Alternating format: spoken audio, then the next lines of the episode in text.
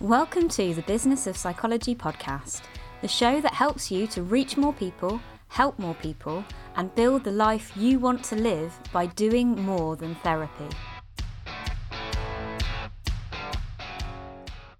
Today, I'm delighted to be talking to Dr. Melanie Lee from Trust Psychology and Trust Pain Management about how she realised she needed to create something bigger than her and the process of turning a private practice into a psychology service. So, hi, Melanie, welcome to the podcast. Thank you so much, Rosie. It's great to be here. Do feel free to call me Mel as well. That's great. yeah, I will, Mel. Um, so first, Mel, can you tell me a bit about the two services that you run? Like, who do you help, and how do you help them? Yes, sure. So, Trust Psychology and Trust Pain Management are both based in the northeast of England. Our office, which I'm sitting in today, is in Jesmond in the centre of Newcastle, but we operate across the region. And now, of course, with Zoom opportunities, um, even in a wider geographical stretch to that as well.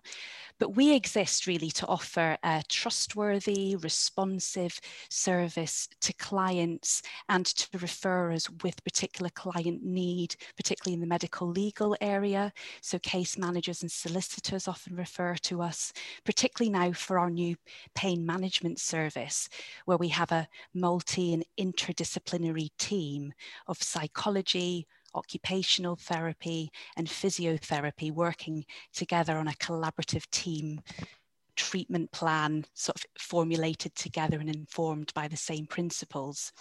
So we've we've grown. It used to be just me at the start in 2016 and now we have unbelievably i was just counting everybody up earlier 16 associates including wow. different, different professional backgrounds. Now of course not everyone's full-time or doing this for the their sole um, employment or income. People have a range of other things as well. But it's our, real kind of core vision is to be able to, to keep people safe in connection and look at psychological trauma driven, um, formulation driven services that particularly focus on chronic pain. That's our area of specialty.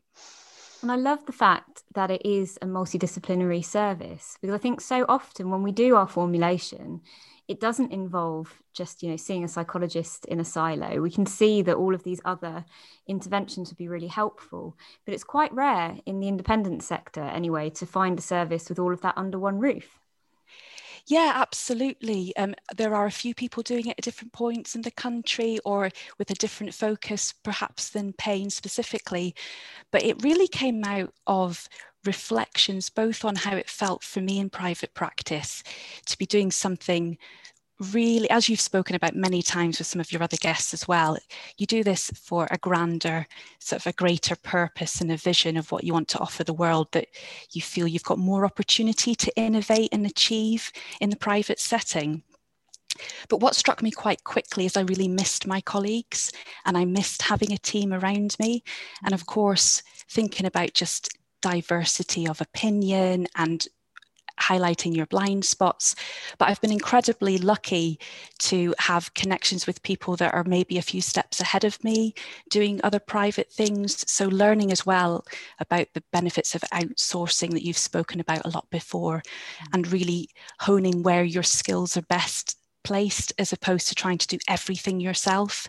So it, it came out of a real need to have people to talk to as well and, and, to get excited with the, the, the greatest moments which have kind of surprised me are when I get feedback from a referrer or a client around what one of our associates or team members have done and the pride of sort of the collective enthusiasm is just fantastic i really enjoy that side of it I can really relate to that. I think sometimes when you're sitting on your own in a room, it can feel really terrifying, if, especially if you get some complexity come your way or there's a client who's really difficult for you emotionally, then you just don't have that sort of colleague connection um, to back you up and to feel supported.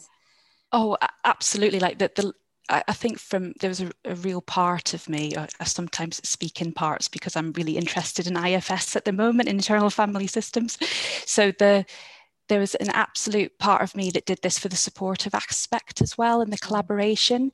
But what's brilliant is if you really look at what the evidence base says for, for psychological therapies and particularly for approaches like chronic pain, mm. that we're really doing a disservice to our clients if we're not able to give them that holistic, multidisciplinary or that interdisciplinary, all really working together um, approach to, to, be able to establish not just what the client needs, but make sure you're on the same thread throughout. Because all, all of us have been part of teams where it's much more linear. You see, um, particularly in my old service um, in the NHS, of seeing a consultant anaesthetist first, perhaps getting a medication review, going on the waiting list for physiotherapy and then psychology.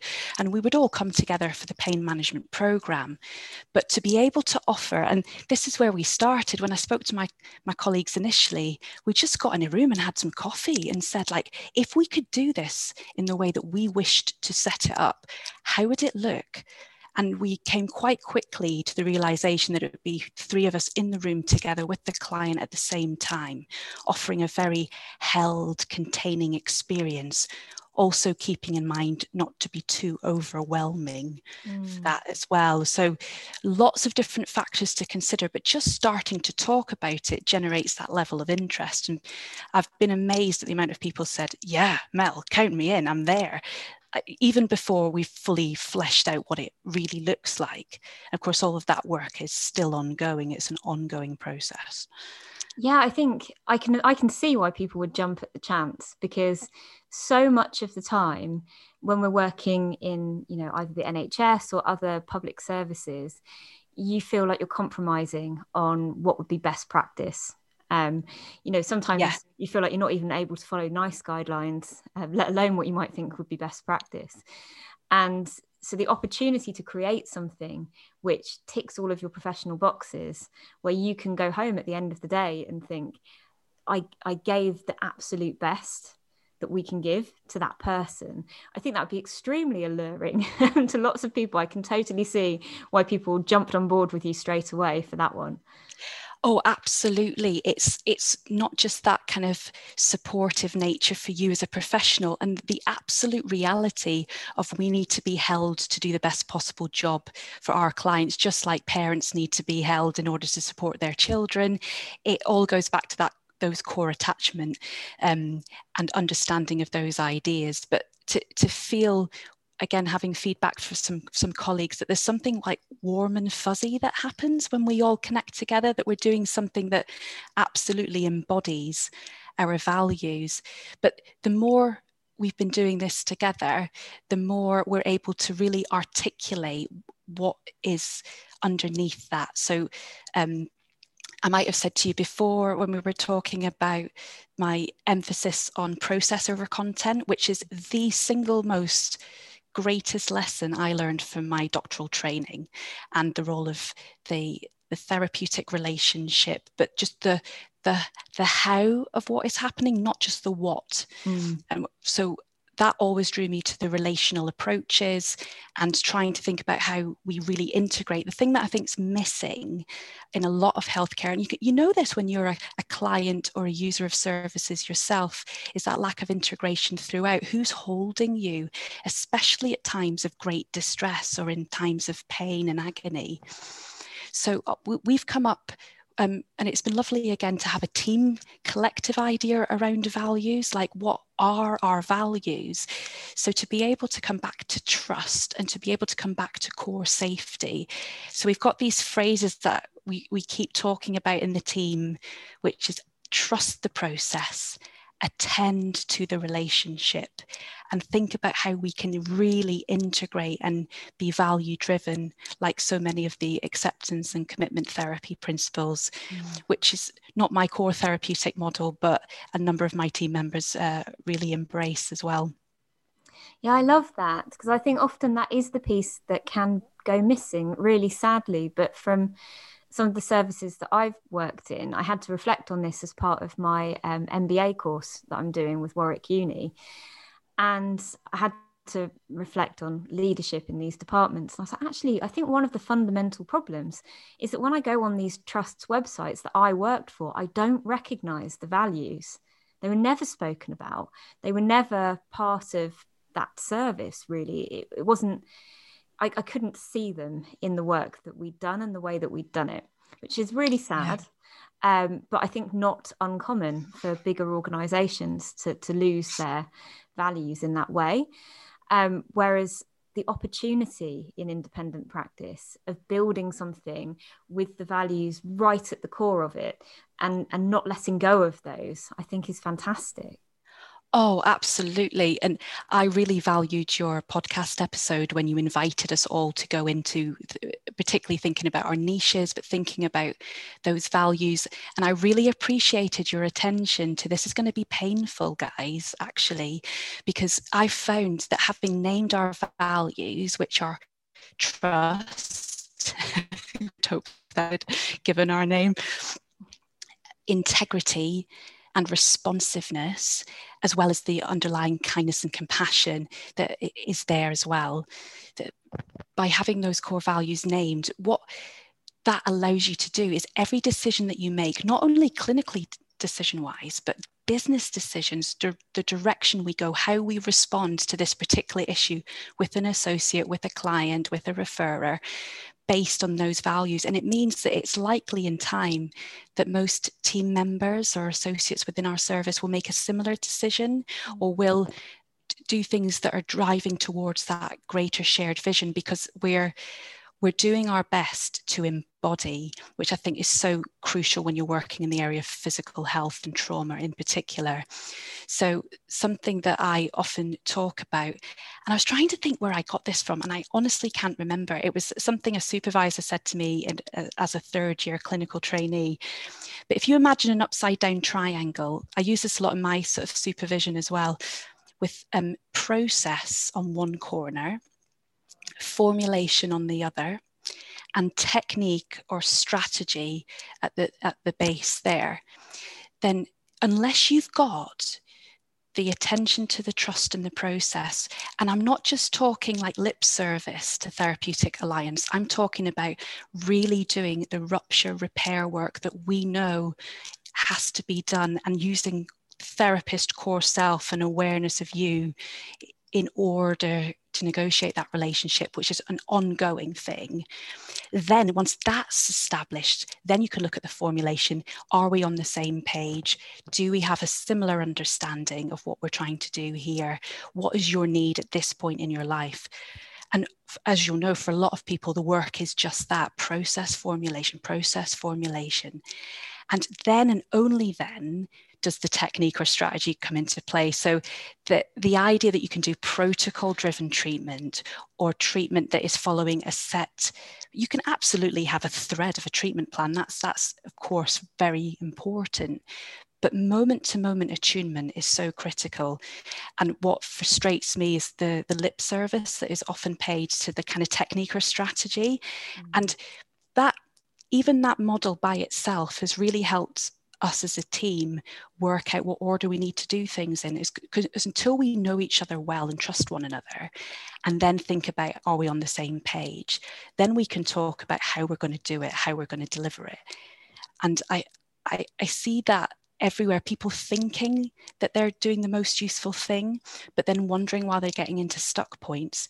So the idea of doing a kind of formulation driven, which I think psychologists are fantastic at, you know, we don't get it right all the time, of course, we've got our blind spots, but particularly in business and the, the marketing strategies, you hear mindset being thrown out all over the place.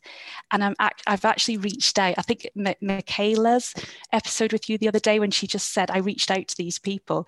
I've done it a bit myself now. So thank you, Michaela. And um, I'm going to be interviewed for a business podcast, like reaching out to, the, to say, look, you need to talk to psychologists if you're talking about principles to do with mindset and self regulation. We know that we just keep it protected in the sort of therapy realm. And there's so much greater application, mm, even thinking about. More. And it's so interesting that you kind of started out by think it sounds like you kind of started out by thinking how do we want to approach this for clients and making sure that you and your team were all working from the same page because of course there are clinicians who wouldn't want to work in that way Yeah. Um, but they wouldn't be the right ones to work with you, which is a painful truth, but a reality. Yeah. Um, so making sure that you are all on the same page in your approach to clients, but in doing that, it's also formed your approach to the whole business. And right the way, yeah. you know, from the high level stuff down to the marketing plan, which is absolutely what I've seen happening in my business too. Oh, Really I- important. And I think all of your reflections and conversations about that have really spurred sort of me as a listener of your podcast onto as well. And because then if you're embodying things, it feels authentic, doesn't it? And um, so much of the time we we deny that or we step into the what we view as the professional mode. So your conversation with was it Claire um, about the YouTube um, experience? Oh, yeah. yeah, that was Yeah, Roberts. fantastic. Yeah, yeah that idea that we just need to start and go. And even people there's there's been fantastic episodes with asha from innovating minds about and asha and i connected at the end of a webinar that she ran recently. It, and it is just taking that extra step isn't it to say let's just try it and see and trust the fundamental training that we have and the fact that we do do this day in day out. Um, that you know if, if it takes what is it that that concept of 10,000 hours to become an expert in something?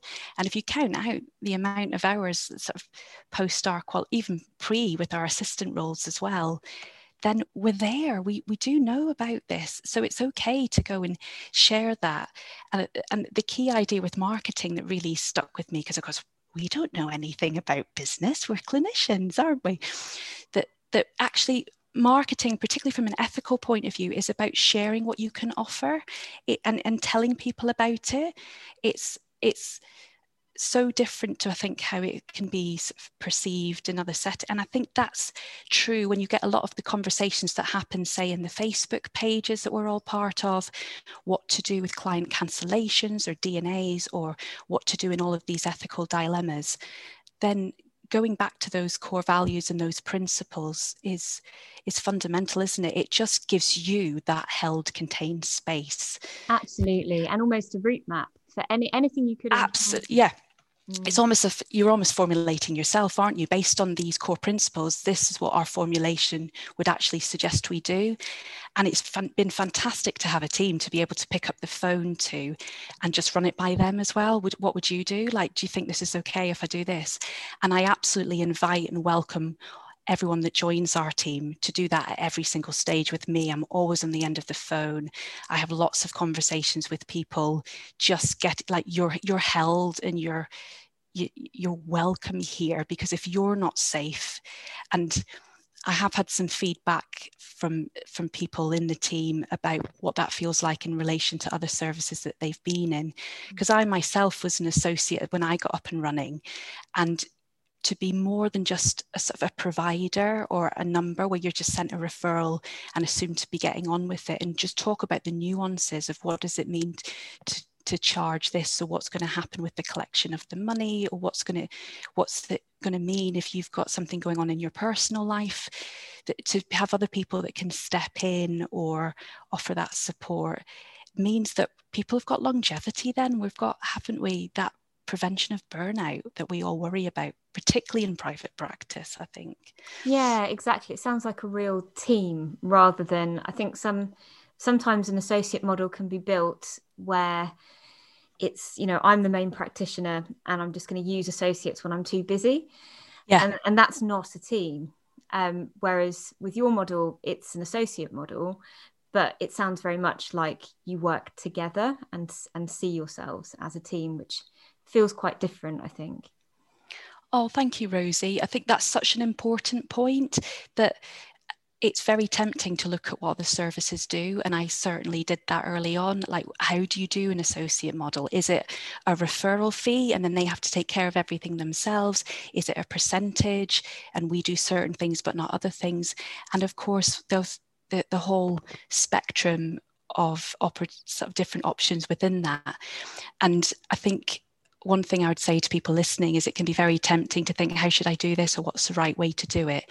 Rather than going back to those values and thinking about, okay, what do you want to do? What does your service need? And you've spoken to this with systems as well.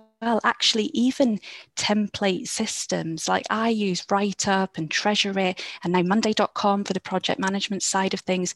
And each of them needs a slight tweak or an, an adaptation. And doing what we're doing with the multi and interdisciplinary working, we might even need another more case management based software to think about everything being integrated and thinking about really how you can use technology to do that. And there are so many ways that you can again use your formulation driven ideas to dictate what it is that your service needs and not to be apologetic about that. I think i'm just learning to keep focused on our direction of travel and be aware of what others are doing and invite conversations but not to get too concerned by it and of course, so much easier said than done. Absolutely. it's so hard to let go of that idea that there's a right way of running a business. And yeah. I think if I could, you know, if I could leave listeners with one message, it would be there isn't a right way. There might be a way that works better for you, but, you know, there are people running really successful practices that look totally different from each yeah. other all across the country. Um, and that's great because it means that we're serving a diverse group of clients if we're if we're providing completely yeah. diverse services I think something you were uh, relating to earlier, just before we started recording as well, is about the ongoing process that nothing is a finished product anyway. And it can be very scary, or you can be quite hesitant to make the first step can't, or take the first step until you've got it all sorted. And we haven't not got it sorted by any stretch of the imagination whatsoever. I um, I had the real great fortune of having some sessions with a business coach just before Christmas, which was actually funded through um, our local council in Newcastle oh, um, and city and city life. I should really name that because it was absolutely fantastic. Tracy Clarkson from Lark Partners was able to offer me eight hours of her time with my team later on as well, our sort of senior collective team, um, to talk about business development, and that was only through some of these emails that you get connected and so many of those emails you might delete or pass on but really want to make people aware how much support there is out there. I think Ash has spoken about this before as well. We've just applied for a grant to help us develop our website because that's been a real sticking point for me. It's not anywhere near where I want it to be. And we, we are recruitment of associates is happening at such a such a rate that to keep that up to date is a real challenge in the midst of clinical work and everything else that we're doing but now we've got the opportunity with this potentially grant fingers crossed that we can again go back and think to the team like this is what we're thinking about what we want to say on it? Are there other factors or can we future proof it for potential webinars or subscription services in the future? There's it's there really is a lot of support and help out there if you know where to look for it. Yeah, Another... there absolutely is. And I, I think often we we don't engage in our local business community enough, so we don't find out about it. But this is another reason I'm always going on about go to networking events. Yeah, yeah. I don't know if you're part of the Federation of Small Businesses yes, of FSB. I've only recently heard about it, and it was through a LinkedIn contact I've joined. And that's a fabulous resource in terms of free web. I mean, you have to pay your membership, but again, the networking already there may be avenues for sort of partnerships or referral opportunities opportunities and just feeling you're giving something back to your local business community in terms of what we can offer as a psychological and chronic pain aware service, especially when you've got things like long COVID mm. having such a huge impact on the the em- employment sector and the working life adults moving forward. So those collaborations and partnerships can really come out of left field if you just keep your eyes open to them. Absolutely. And it was only through going to some really corporate and weird sounding business events. Um, that I learned about the social enterprise community and realized oh, that yeah. I was in fact running a social enterprise. And then once I embraced that, then you know I'm, I'm, now on lots of mailing lists where, where I'll find out about like little pots of funding that can do things okay. like get your website up and running and and really help accelerate your mission. So I, I couldn't emphasize more to people being visible at networking events. It's yes, it's great for marketing, but it's also great for just the development of your ideas and your business and yeah, getting that support that is out there and we might as well access it. Definitely. And something that the, the business coach Tracy really emphasized for me that I hadn't thought about at all, really, from the marketing perspective. And again, that's still something we need to work so much more on. That we're just scratching the surface of what's possible. People do not know we exist. A lot of our referrals are still through word of mouth. So I'm sure that by the time we really get ourselves in a position that we know what our strategy is and we're implementing it. And again, that's frustrating. It takes time. You, you have to divide your time between home and family.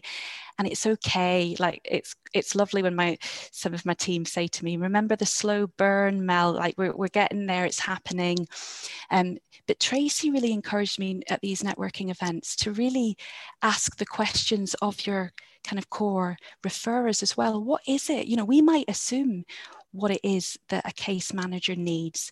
And also, oh, Shabnam's service when she's doing the psychologically driven case management is just fabulous, isn't it? Just being able to consider those gaps in the market around what it is that has happened up to date that people just assume will continue. Mm. And I've had that experience with some of my cases. Um, in that there's there's things that have that the medical legal framework encourages or puts into place that actually we wouldn't think is very safe psychologically or is going against some of our core values and principles, but we're in the system. So, how do we reflect on that with others that are working within it? And that those moments to reflect and step back and to you know, in time, I'm really keen for our team to have regular case reviews when we think together about what did we learn positively and in terms of improvement for cases and share formulations. And because you've got that opportunity, if you set up your, your associate model where it is a collective that is much more team focused, then you can be thinking about things like the GDPR protection and the decisions you have to make about what's shared and what's not shared within the team versus in individual cases. Mm. And all of those things come back to uh, really deciding from an associate model kind of where where you're starting from and where you want to get to because i have to reflect on the fact that what we've got now is maybe not exactly fit for purpose and we're still evolving it as we go but well, as we said earlier yeah we have the evolution of it because I, I, know from talking to you before this that you you didn't start out with the same vision that you've got now um, and things kind of organically started to evolve. So can you tell me a bit about that process? Yeah absolutely if I think back, it was probably 2015, 2016, I started my private practice part time. And I'm, I'm incredibly lucky that my, my other half, the lovely Dave Lee, um, Dr. Sleep, he um, was already doing some of this work and was very encouraging to me and incredibly supportive. So he had a number of contacts and suggestions about kind of how to get known and where to get started. But then what I was able to do is just start generating those sort of referral links. And then like we said i i missed people. I, I missed the the the ability to to have those conversations with colleagues and share.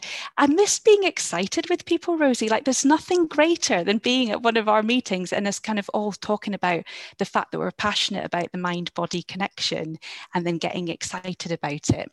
So I was lucky enough to be able to go full time in private practice about 2017. That just coordinated with some life events that were happening. Dave and I got married, and it was just the perfect timing to to move from being because I had some part time cases or in, during cases that I was doing in part time hours to then just have a greater number of flexible days and trust psychology was sort of born there and it, it's it's fascinating looking back because when I thought about the name, um, I, I knew intuitively I didn't want it to be my name or something about where I was located. I just, there's something about that just didn't sit with me. Mm. And I just wrote down a load of words that I associated with what I do and psychology, and trust just stood out to me. And I'm so delighted I picked that because now thinking about the the evolution to trust pain management and how that fits with our core ethos of what we're trying to offer. People seem to get it quite quickly. It's got kind of multiple meanings attached to it. Mm. And now I know that that kind of intuitive instinct was that the the kind of the early sort of seeds growing in terms of the culture and ethos of what we've created and I have to say, it's just moments of conversations that you don't expect. So I've got a, a fabulous colleague in Vicky Gilman who runs social return case management in the Northeast. And she's um, a lovely friend who's championed me from the word go. And she said to me a while ago, sort of Mel, I can tell you're going to make this work. Like I, I can see that you're going to make a success of this. So just for another person to have that faith in you and then she said, you, you do know with your pain experience, there's a real lack of that, you know, there's a real need for a team approach for this multidisciplinary, interdisciplinary working. Um, and if you had a team rather than us going to individual services, that would be fabulous. It would be cost effective. But again, that absolutely fits with a formulation driven approach because you're not, you, the, the the associates on my team today are people more often than not that I've worked with consider for a considerable amount of time before now. So I know we know each other, we know how each other work, and people have got different circumstances and can give uh, certain amounts of time to, to what we're doing. But starting from that basis means that we've we've again that the trust bits kind of already being worked on and then we can talk about the formulation and then the, the tech the technique and the strategy of it. So Vicky said about that. So getting getting then just those moments of reflecting back going i can't do that. Like you know with that imposter syndrome what, how on earth would you even begin to do a team? Like what what do i need to do? And you can get absolutely overwhelmed by those early stages but you just start with conversations. So I, I, I had a chat with dave and i'm like who would i really love to work with? And then people's names just just jumped into my head picked up the phone let's have a chat and a coffee. Let's just think about it. And it's evolved from there. People come on just take take one case to start with. I sort of share how I've done it up till now. We work on it together. That was manageable. And and then sort of approaching the physiotherapist and occupational therapy colleagues and doing having those similar conversations. What I did not expect then was that people would find us. Like it's been word of mouth. I've, I have um, a part of my website that talks about the uh, we're open to kind of associate inquiries but other other than the people that I've approached directly, I think a, a, a, huge proportion of the people in the team now have found us or heard about us. So mm. have, and I, I, honestly didn't expect that to happen. I thought there'll probably be two or three of us for a while. We'll see how it how it evolves but yeah, here, here's probably a lovely opportunity just to do a shout out to the lovely dream team. So yeah, um, please do. Yeah, no, I just want to really say my deep gratitude and thanks to um, first of all our senior management team, which is a concept that's just evolved since COVID because we've had these additional times to think together and use Zoom to connect more frequently than we would do. So Alan and Catherine and Sonia and then our physios, Chris and Jenny, our occupational therapist, Margaret, our clinical psychologists and counselling psychologists. So I'm glancing down here to make sure I don't forget anybody. It's so important. Hannah B, Christy, Leslie and Sarah, Jenna, Hannah W, James, Lois, Zoe, Mike and Amanda, and the, those who have contributed along the way, um, but maybe have other things going on in their lives right now are Liz, Rob, Kathy, Suzanne, and Kev. Thank you all so much for being part of what we're doing together. And I, you know, really enjoying working with you and looking forward to kind of where it's going to go next. Oh, that's so lovely. And I guess it sounds like it wasn't too difficult for you to find your dream team. But one of the other things which I know really holds people back when they're thinking about building something bigger than than just them, yeah, is knowing how did you know that you were financially ready to do it? That's a good question. And the answer is I didn't. I didn't know I was financially ready. But what you can do is thinking about the associate model and the, the choices and options that you have there's always, uh, depending again if whether you take a referral fee or whether you do a percentage, um, and thinking about what I wanted an associate's um, experience of working with us to be. And not only to have opportunities and um, to be part of something that and to you know have access to cpd or have access to training things that we might not have been able to do in certain roles when funding is restricted especially in current times um, is the way that we offered it in terms of we we provide the, the administrative support and the internal supervision um, keeping, of course, that um, clinical guidance if people need to go and get separate formal supervision elsewhere or talk about things completely separate. We've got those arrangements as well. But working out a model whereby the, the money that comes into the service is then going to be more than the fee that's paid the associate. So you've got that window which then goes back into the company, make sure it's profitable, make sure it's sustainable. Um, and then thinking really clearly about what the flow of that money is as well. So, very often, as people will know with medical legal cases, there can be months when you're not paid for those. So, having a system where people are paid in lieu or paid for, you know, I'll guarantee that you, if if a, a client DNAs, that you as our associate will get paid for that session, and it's up to me, it's on my shoulders to chase up that money afterwards, and making sure that there's enough funds in the company that you have that cushion space and wiggle room. And I think the honest answer is it's never enough. Like I worry a lot about it. There's a lot of work I've had to do personally in private therapy and with mentors about where we are financially.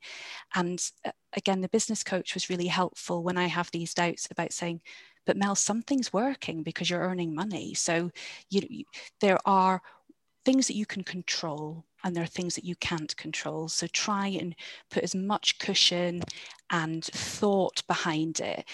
But what has been so useful, coming back to the core idea of trust within the service as well, is that conversations are always possible.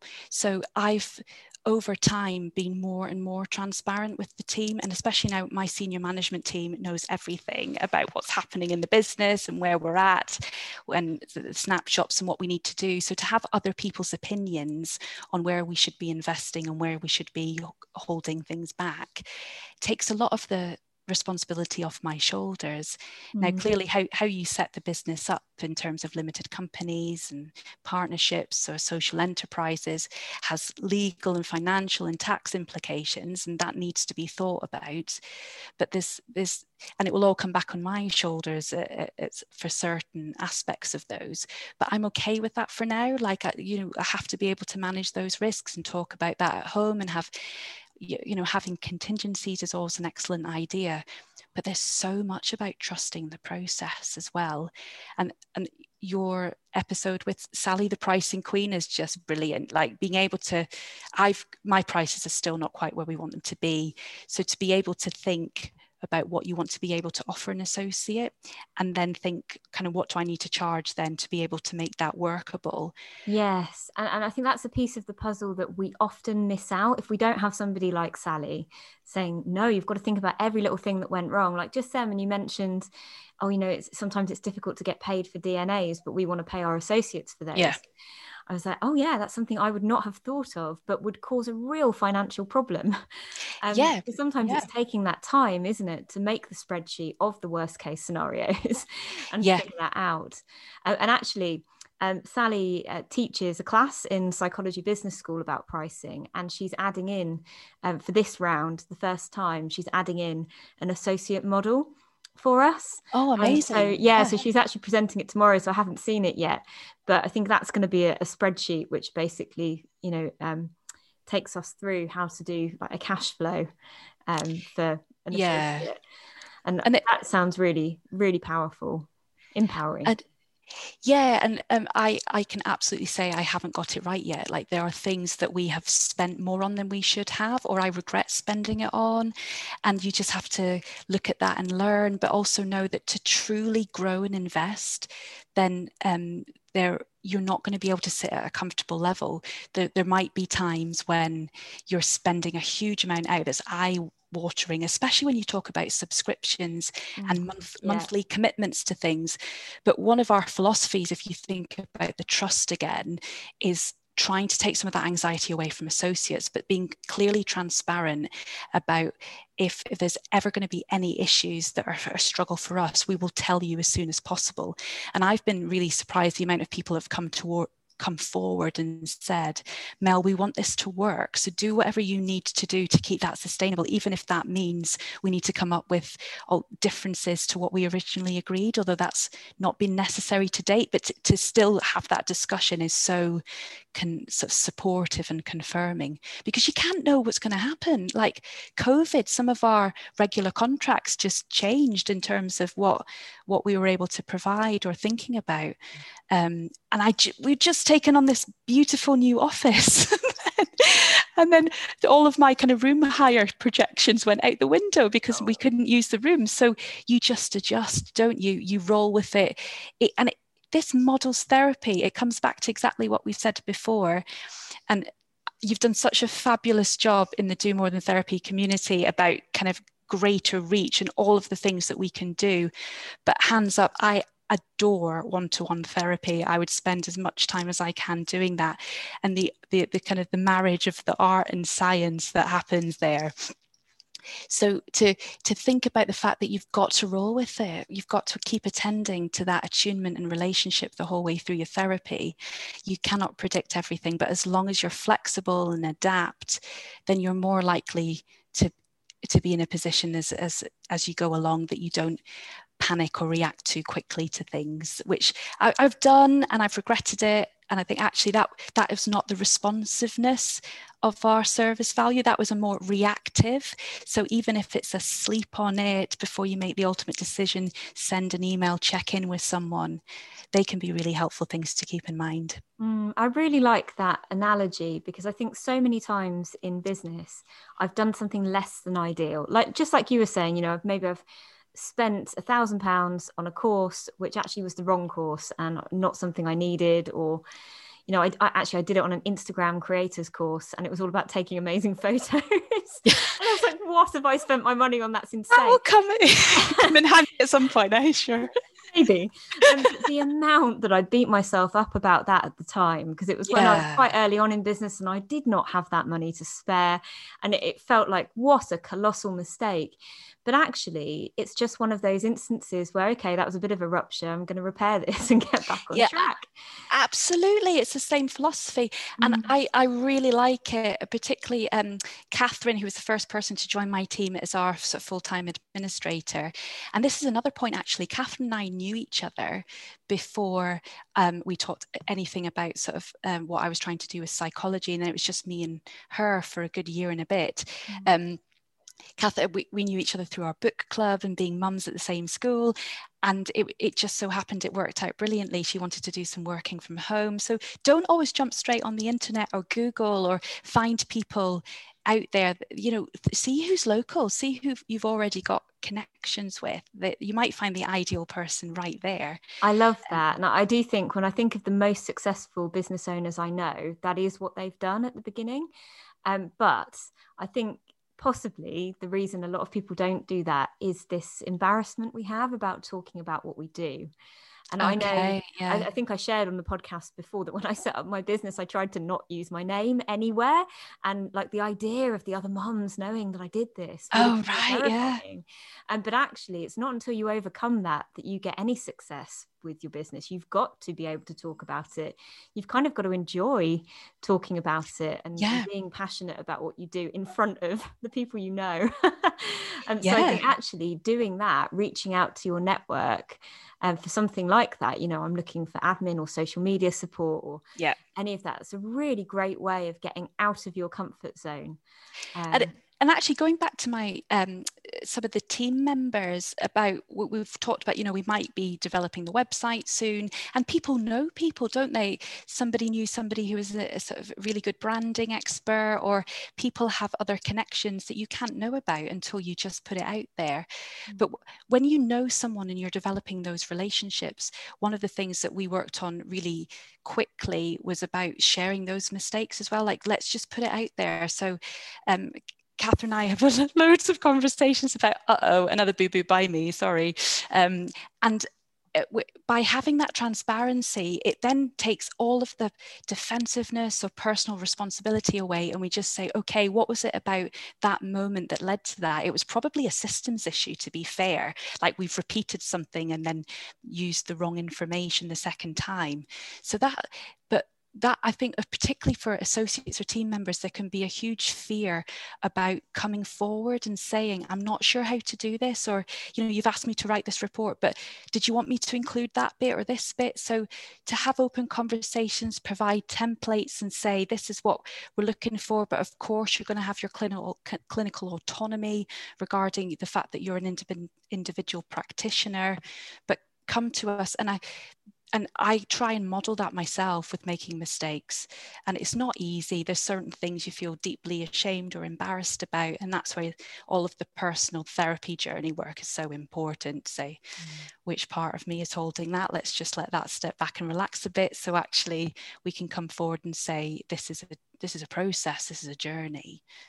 Mm, yeah, because I, I, was going to say actually, because I know we're getting um, short on time, so we've got to wrap up a little bit. But it just sounds like for you and and for me and i think for anybody running a business and expanding it it's a real journey of self development as well as business development. You can't do one without the other.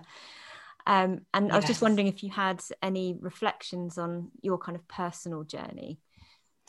Yes and actually this is a, a, a really good point um, to, to reflect on right now because there's there's uh, I say that because I've got some really exciting news about an international collaboration that we've oh, just wow. developed. And that literally happened last week. And it came out of my personal sort of development journey. So it, it's going back to that idea of find your joy, find when what your purpose is and what your mission and vision are and this idea that you know we don't need to tolerate pain we really have so many things that we know about now and i i've trained in cognitive analytic therapy and EMDR and CBT. And I know parts of ACT and parts of CFT, and all of us are doing this all the time. We're integrating. But one of the things that my personal experience taught me is I'm really frustrated that there's a lack of kind of integration. You know, you can, you don't want to be these kind of, you're an integrative therapist, but you don't want to be pulling things with no clear formulation. So I said, you know what I need? I really need an overarching model or framework that will bring all of this together. And for those of your listeners that are EMDR trained, might know about the Notice That podcast, which is um, Melissa Benindendi, Jen Savage, and Bridget Falkenstein across in Missouri, actually in, in Springfield, Missouri, in the States. They've been doing this amazing podcast around EMDR principles and bringing in attachment. And then just about a month ago on one of their podcasts, they said, We've developed this amazing model, which is called somatic integration processing. It's case conceptualization, or that's we would probably more call it the kind of formulation type model uh, where we're bringing together attachment theory, EMDR, and the polyvagal theory. And I just went, "What? This this is this is the mo- this is the model. This is the framework. This sounds incredible." So I reached out to them, and by sheer chance, honestly, this is complete serendipity. Um, they had online Zoom training in their model last week and because of the time difference, it took a lot of negotiation at home. And thanks be to Dave, he's amazing, that allowed me to spend that time speaking to them on Zoom and attending their training.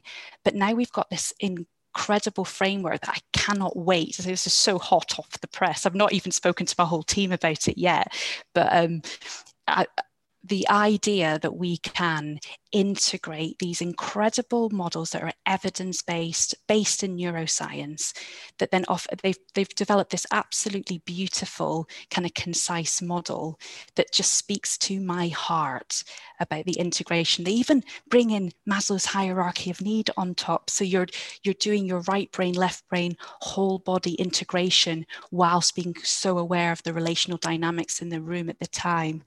I, I'll, I'll have to put, I'm going to get so passionate passionate about this. It's I, I, I'm going to it's something that I'm so excited about, and we're going to work together, a, a kind of across across the water, wow. and develop this for the pain service because this is the missing part, and that's not even thinking about nutrition and the hormone sort of elements of the work but this is this is the exciting bit of practice isn't it this is like this there's no way I would have ever had the time to do this in another role. You have to make this happen. That's exactly what I was thinking. I was like, I love this for lots of reasons. Like, first, it sounds like a really exciting model, and uh, and I use EMDR, so I'll definitely be looking up that podcast. Was it Notice That? Is that what the podcast is called? It's Notice That. Uh, Yes, and they've also got a new one called Evidence Based Therapists launching soon, and they do Beyond Trauma, which is um, sort of psychoeducation podcast for clients as well. Check out beyondhealingcenter.com. Brilliant. I'll link to um, that in the show notes for anybody that wants to check it out. That sounds amazing. Um, but it's also a, just such a good example of where independent practice shines yeah. right you've you've built a, a job for yourself where you've got time to explore those collaborations. But also may i say you had the balls to reach out and make that connection. This is where i think your your podcast has been so permission giving for that. And michaela talked about it didn't she about reaching out to the instagram mm. kind of um, influencer and there are times when you think people won't be interested in me or the but actually if you've what that experience has taught me is find your people and just embrace that you're an absolute geek in this stuff and love talking about it. I tried to talk to my some of my uh, sort of personal friends about some of these ideas the other night when we were um, sort of connecting, and uh, you know their eyes glazed over after five minutes because they're they're not into that. But that's yeah, cool. The right because- people, they will be. yeah, that's it yeah that's wonderful and it reminds me um, i did some trauma training for um, other hypnobirthing teachers and i was mm. really worried i was like oh you know that it's quite sciencey because I, I wanted to go a, a, bit into the kind of sciencey um, side of things because I've been asked, I get a lot of questions about that. And I was like, oh, but have I gone too far? But no, of course, they're all massive geeks about birth. yeah. loved it and I loved teaching it. And it just feels right, doesn't it? When you connect with people who really share your passion on a subject, then it's easy and, and fun too. I think the other key bit that the, the personal development journeys taught me as well is embrace who you are. Like you are the best version of you that anybody that anybody can be, and we all go through doubts.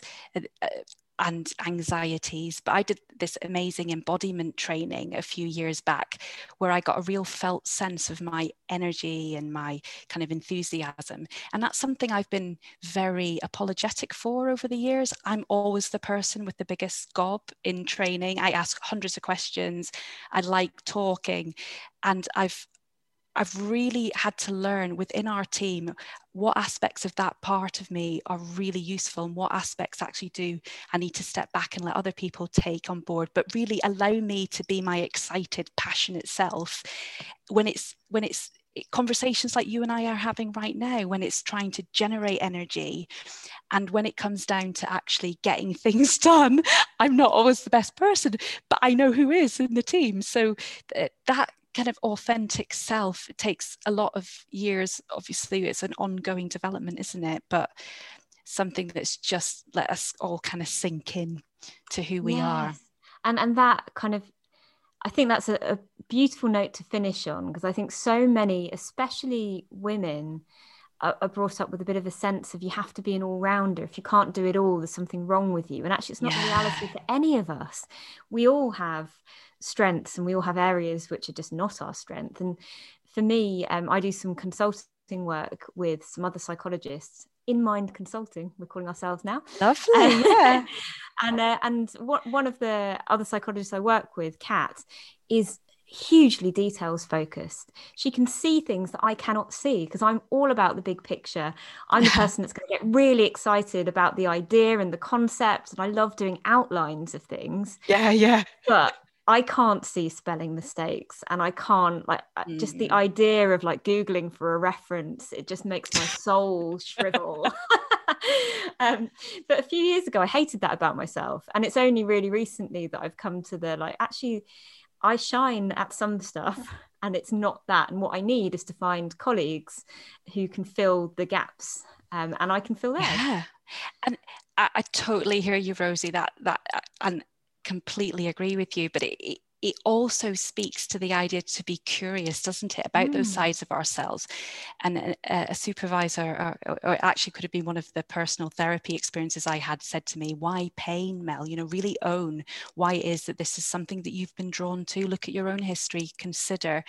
And again, to be, embrace that means that you're not apologizing for what it is that you're interested in. There's something connecting about that for some reason.